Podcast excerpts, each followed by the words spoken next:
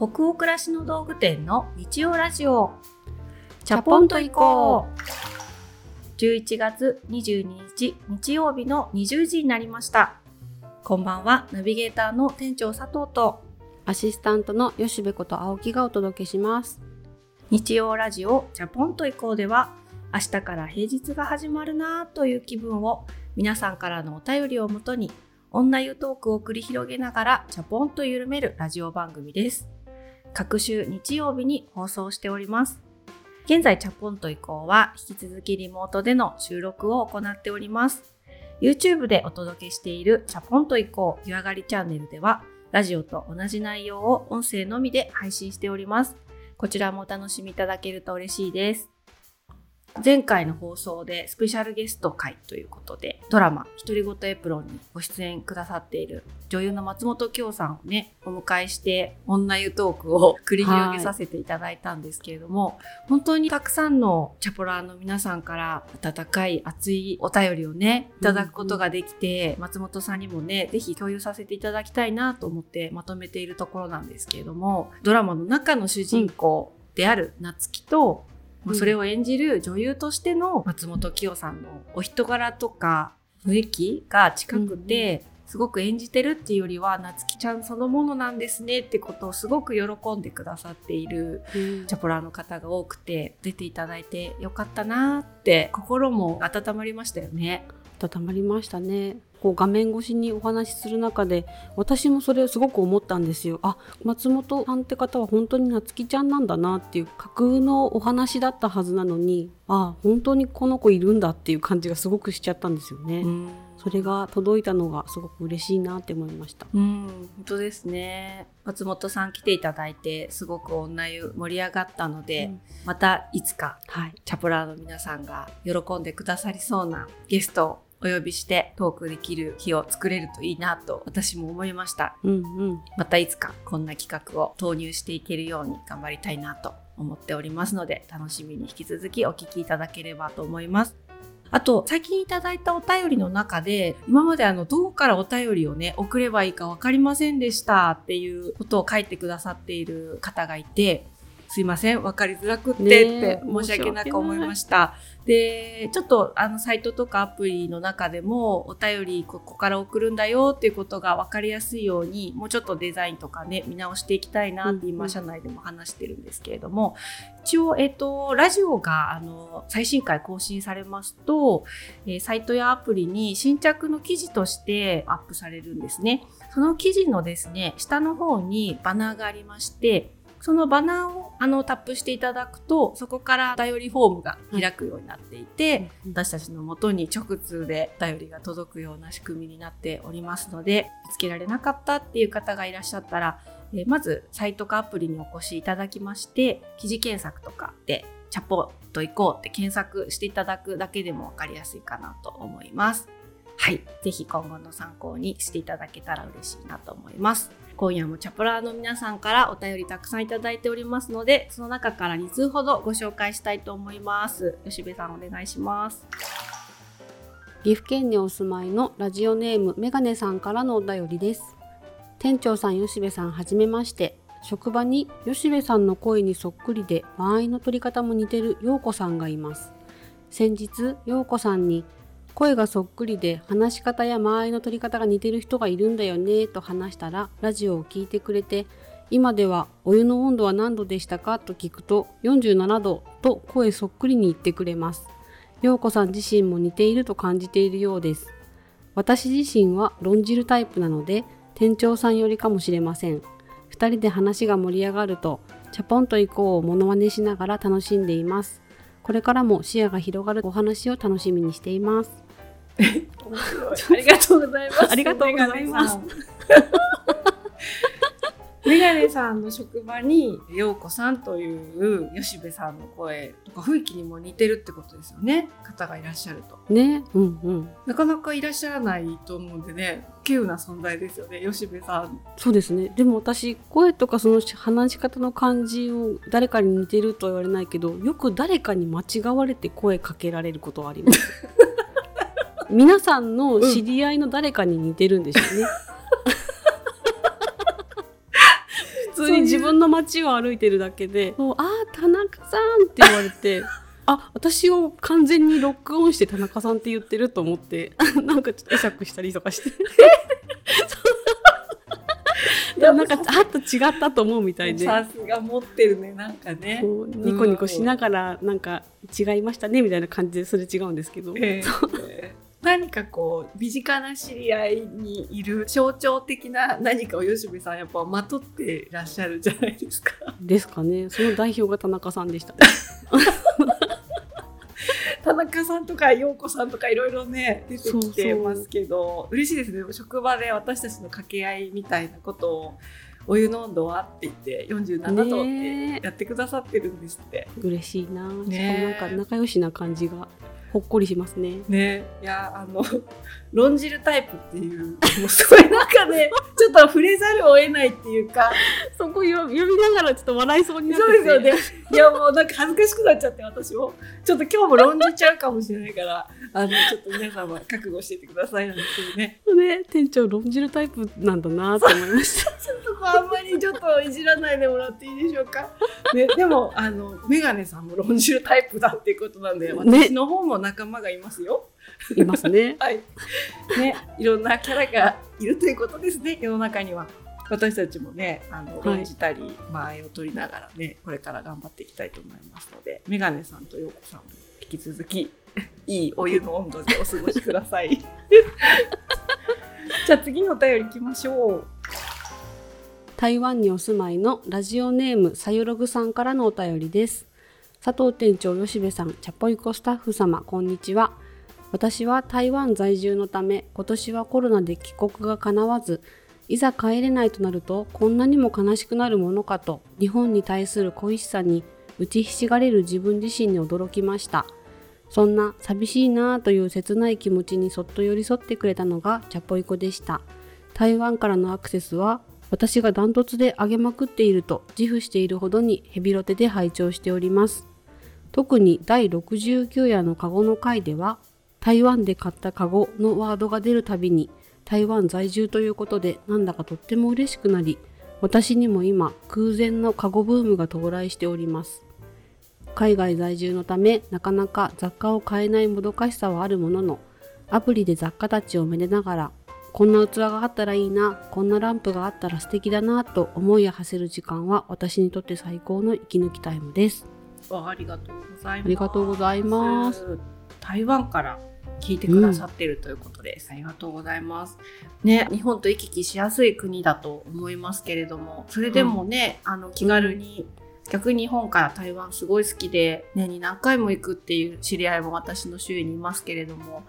ね、そそういうことも今なかなかできないし逆に日本にね、うん、帰国したいっていうサイログさんみたいな思いを持ちながらね、うん、なかなか帰れないっていうお気持ちに思いを馳せてしまいますね。はい。帰国ができない間に。まあ帰国代わりにはなれないと思うけどこのラジオを聞いて何か心が緩む瞬間があったら嬉しいなってお便り拝見して思いました。うんうん、カゴのね回も聞いてくださったということでカゴは、あの、すごく大沸騰というか、私たちもカゴっていう超ニッチなテーマをね、あれだけ掘り下げて喋るってどうかなと思ってやってみたんですけど、思いのほか、いつも以上に自分たちっぽく話せたし、うん、本当に雑貨が好きなので、それが台湾にまで届いたっていうのもすごく嬉しいなって思いましたし、またああいうカゴ的なものだけについて語りまくる会っていうのもやってみたいですね。うんうんやってみたいですね、うん、何があるかな？カゴ的なもの。植物とカゴはどうしても好きだからそうお話ししちゃいましたけどね。でも花の話はしてないかも。私花すごく好きでインスタグラムいっぱいあげてますけど、うんうん、グリーンの話これまでしたことたくさんあるんですけど、お花との暮らしとかって20代の一人暮らしの時からずっとし続けてるので結構偏愛的というかあの話し始めるとお湯の温度52度になっちゃうみたいなのが花とかあるかもです。確かに、うん、できるかも、うん、お花の名前をそんなに知ってるわけじゃないけどでも、うん、お花とはね暮らしてきているな買ってきているなって私も思うので、ね、どっかでねできたらいいですね。そうですね。はい。じゃあサイログさんも引き続き台湾からチャポイコお楽しみいただけたら嬉しいなと思います。本当にありがとうございます。えー、この他にもたくさんのお便りをいただいております。ありがとうございました。お便りはすべてチャポイコスタッフ全員で楽しく興味深く拝見をさせていただいております。それでは本日のテーマとなるお便りに行きましょう。茨城県にお住まいのラジオネームいわしぐもさんからのお便りです。佐藤さん、吉部さん、こんばんは。いつも気分に合わせて半身浴と熱湯風呂を楽しませてもらっています。私は大学生で絶賛就職活動中です。大きな変化になるということもあって、どういう自分でありたいのか日々悩んでいます。佐藤さんと吉部さんは自分の人生で思い描くビジョンに対してそれに向かう道中どんなどんな目標を設定してゴールに向かっていこうと意識しているのでしょうか私の場合生き方を左右する会社選びをどんな基準で探したらいいのか悩んでいます何かアドバイスがあればお聞きしたいです。というお便りでした。えわしぐもさんありがとうございます。ありがとうございます。現在大学生で絶賛就職活動中ということで世の中がね本当に大きな変化を経験している中で、また人生の新しい選択に向かわれるってすごいエネルギーがいることだろうなって想像します。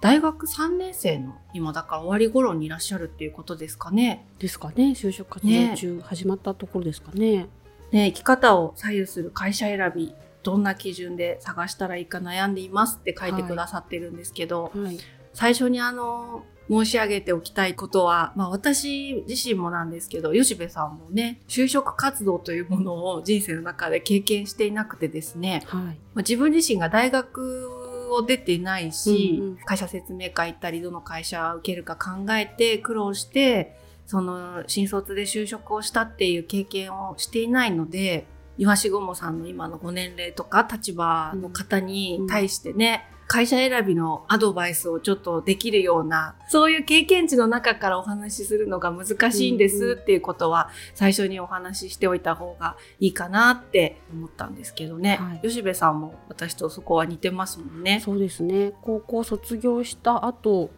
何でしょうバイトで食いつないでいたっていう本当に感じだったんですよね。で、専門学校が最終学歴になるので大学行ってなくて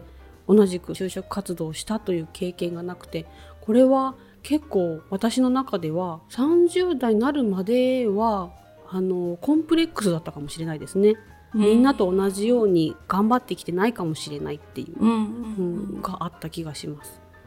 すごい私も同じです。職は結構転々としていて派遣で働いたりとか、契約で働いたりとかっていうことだったので私はこういう30歳になりたいんだとか、うんうん、こういう仕事を明確にしていきたいんだとか、はい、こういう大人になりたいっていうビジョンなんてものはもう全くなく、うんうん本当に迷い迷い体当たりでいろんなことをしていたのが20代だったなと振り返るので、うん。うん、この岩しごもさんのどんな目標とかゴールを設定して進んでいっているんですかっていうその質問にズバリこれでございますみたいな感じのお答えはなくて、うん。うん、ただ年をまあ重ねて40代半ばになりましたのでそんな私もですね吉部さんも今40代になられましてね。はい吉部さんどうですか？なんか目標とかさ、うんうん、そのビジョンみたいなものを未来に設定して何かを決めたりとかしてきた経験って就活以外でとか含めてあったりする？それをこの間たまたま高校時代の友達から久しぶりにメールをもらってうん、あの時期のことをわってこう走馬灯のように思い出したんですけど、えー、高校の23年っていうあの2年間にものすごいいっぱい夢を見たなって思ったんですよね。こんな風に大人になりたい、こんなことをしていたい、こんな仕事をしてみたいとか、なんかその2年間に多分異常に活発に夢を見てたなって思って、その時は手に職をつけた職人みたいなことをして生きていきたいなとかそういう憧れもあったしそういうのをすごい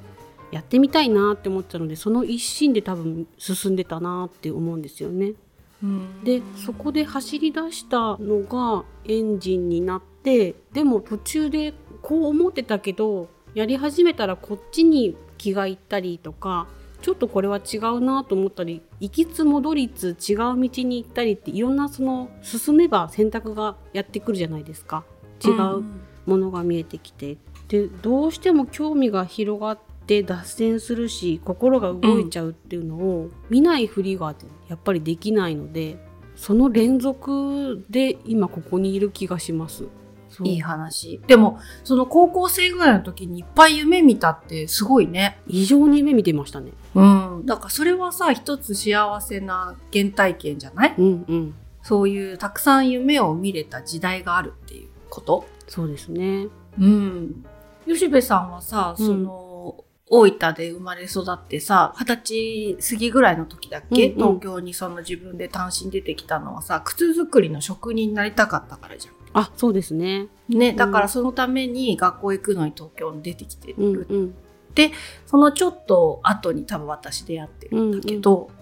そこから靴ではないけどルームシューズを作る作家になった時期もあったりして、いろんなその吉部さんもものづくりの人を夢見てたイメージで出会った頃って、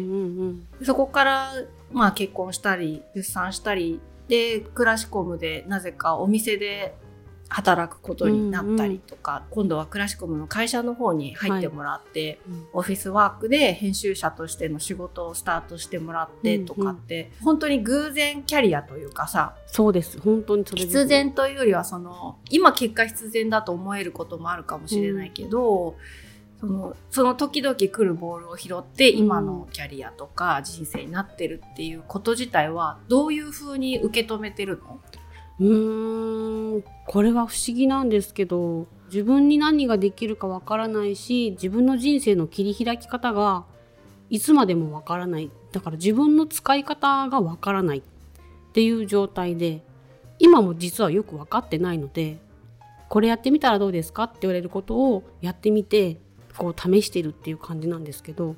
でそれでやっていく中で続くものは求められてるものだし続くものは多分誰かからは感謝されてる役に立ってるものだから、うんうん、あの役には立ちたいってこう根源的に思ってるのでそこが多分満たされてるから大丈夫って思えてるんじゃないかなって思います。うんね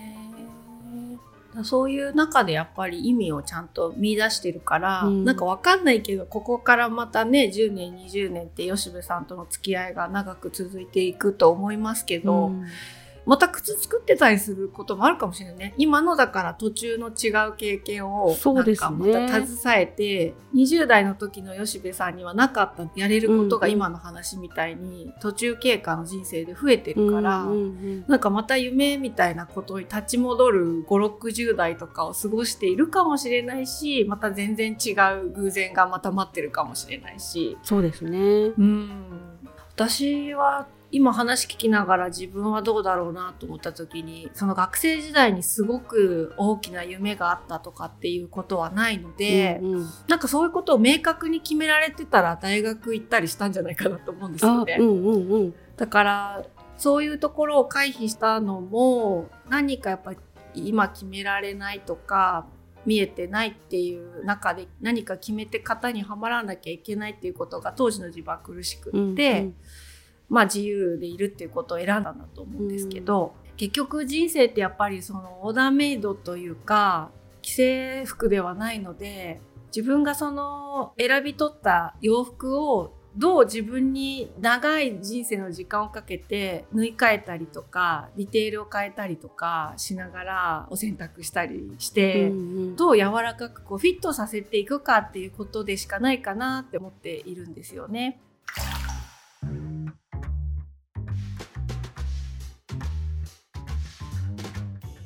で私それこそ岩し雲さんくらいの年齢の時に自分の夢とか何の職業に就くといいかとかも全然わからなかったのでただそんな当時、まあ、ある雑誌を読んで覚えてるのが、うん、ある俳優さんが自分は俳優になりたいとかっていうよりはどんな俳優として生きていくかっていうことに重きを置いてるっていう、まあ、インタビューに答えていらっしゃって、うんうん、いろんな職業があるけど例えば作家になりたいとか、うん、経営者になりたいとかいろいろその何っていうのはあると思うんだけど、はいはい、そのどんな作家になるか、うん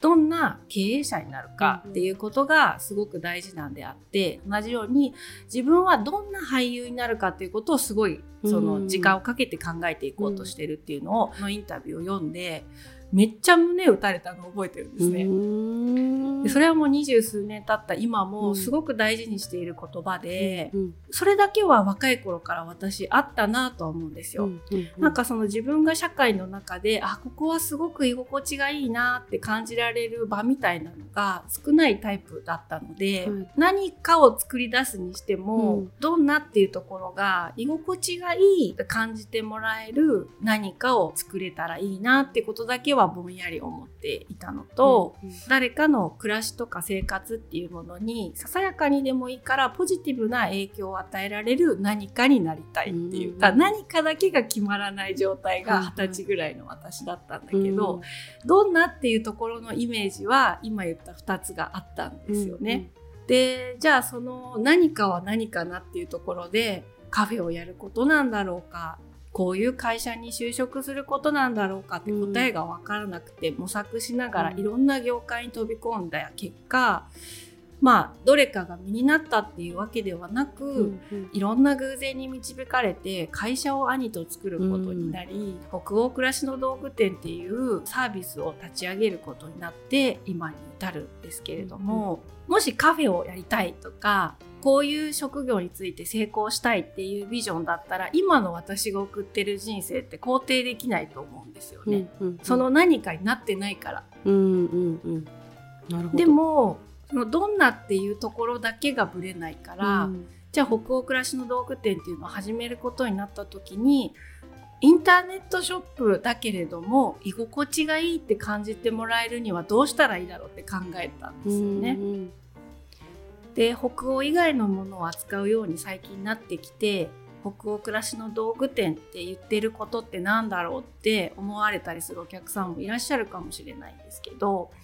自分の中ではやっぱり始まりが北欧ではあったけれども、うん、そこから違ういろんなものを取り入れて紹介するようにはなってきたがやっぱりその居心地がいいって感じてもらえるためのそのどんなお店のどんなってところだけは一応ブレてないようにやっていて自分がそのどんな店長でありたいかとか、うん、どんな経営者でありたいかとか、うんうん、どんな会社を作りたいかとか、うんうんうんどんなサービスでありたいかの多分どんなはこの先も変わんないかなって思うのでなんかそこが変わらなければ何になってもいいし、うんうん、何をやってもいいかなって本当に心から思ってるんですよ。うん。うんうん、なんかそれわかる。そうかも。なんか吉部の話ともなんか少し通じるかもしれないけど、うん、吉部もそういうところある？やっぱり。なんかあるかも。なんか自分ってそんなに変わらないなっていうのは変わろうとしてないんじゃなくてなんかどうにもこうにも変えられないものがなんかあるぞ頑固にみたいなのがあって、うんうん、それはもしかしたらいいことなのかもしれないって頭の端で思っててその子を大事にして仕事してたら多分いろいろ迷子にならないかもって、うん、自分の中にいる小さい自分みたいなのを大事にし続けてれば多分機嫌よく生きていけるしどんな状況でも楽しく働けるだろうなって思ってたりします。あなんかね、その選んだ結果をどう捉えられるかポジティブに捉えるかとか、それを楽しめるかっていうね今の吉部の話じゃないけど心持ちがすごい影響しそうですね。そうね。そうね。最初に言ったように一人一人オリジナルの人生だと思いますので、うんうん、なんか本当にこれは私たちの場合ということで聞いていただけたらありがたいなとしか思えないんですけど、うん、でもなんか目標を設定して今まで歩んできたかなって思ったらそうでもないぞって思ったので、うん、じゃあ何を設定して歩んできたんだろうって考えるいい機会を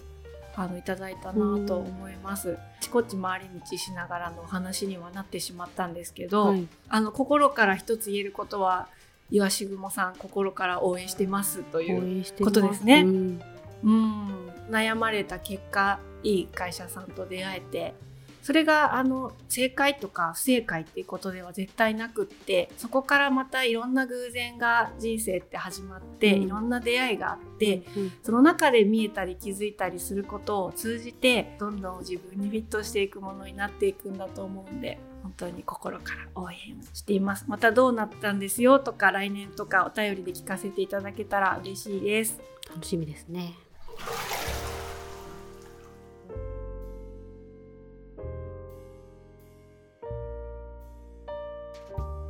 さて、今夜の日曜ラジオ、チャポンと以降はここまでになります。皆さん、本日のお湯加減いかがでしたでしょうか？最初のね、お便りの